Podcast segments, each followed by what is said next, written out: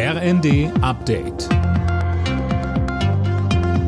Stündlich neu. Auf den Punkt informiert. Ich bin Finn Riebesell. Guten Abend. Bundesfinanzminister Lindner hat vor dem Hintergrund des weiter anhaltenden Haushaltsstreits innerhalb der Ampel den Ausgabewünschen von SPD und Grünen eine Absage erteilt. Beim traditionellen Dreikönigstreff der FDP in Stuttgart sagte er. Manche träumen dann noch von Steuererhöhungen oder eben Umgehungen der Schuldenbremse. Es wird sie nicht geben.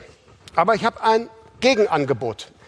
Sorgen wir doch dafür, dass eine wieder starke und wachsende Wirtschaft uns die Mittel zur Verfügung stellt, die wir brauchen für Soziales, Ökologisches und die Sicherheitspolitik. Nach der Blockadeaktion von Bauern gegen Bundeswirtschaftsminister Habeck wächst die Sorge vor einer Unterwanderung der Bauernproteste durch Extremisten. Laut einem Bericht der Welt am Sonntag beobachten Sicherheitsbehörden entsprechende Aufrufe von Rechtsextremen und Querdenkergruppen. Etwa ein Drittel aller Fluggäste in Deutschland hat im vergangenen Jahr Flugausfälle oder Verspätungen hinnehmen müssen. Damit liegen die Zahlen einer Auswertung des Fluggastrechte-Portals AirHelp nur wenig unter den Werten von 2022.